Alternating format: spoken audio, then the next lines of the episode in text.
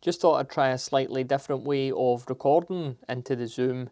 So what I've done, I've plugged a quarter inch adapter, 3.5 mil to quarter inch adapter into the uh, combo jack underneath. So that takes like the XLR and the, the quarter inch. So I've used that adapter to go in that way to see if that lessens that sort of high pitched frequency noise that we're getting underneath the recording.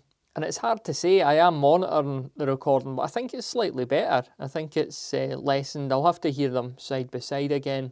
But um, certainly, if you put the receiver right on top of the, the zoom, then you can hear it. But you know, if you just set them side by side and they're not touching, I'm not really hearing that noise at all now. So that might be a better way to use the, the H5 or the H6 with this bit of kit rather than going into the you know, the capsule, the removable capsule on the top that has this sort of um, 3.5 input for external microphones.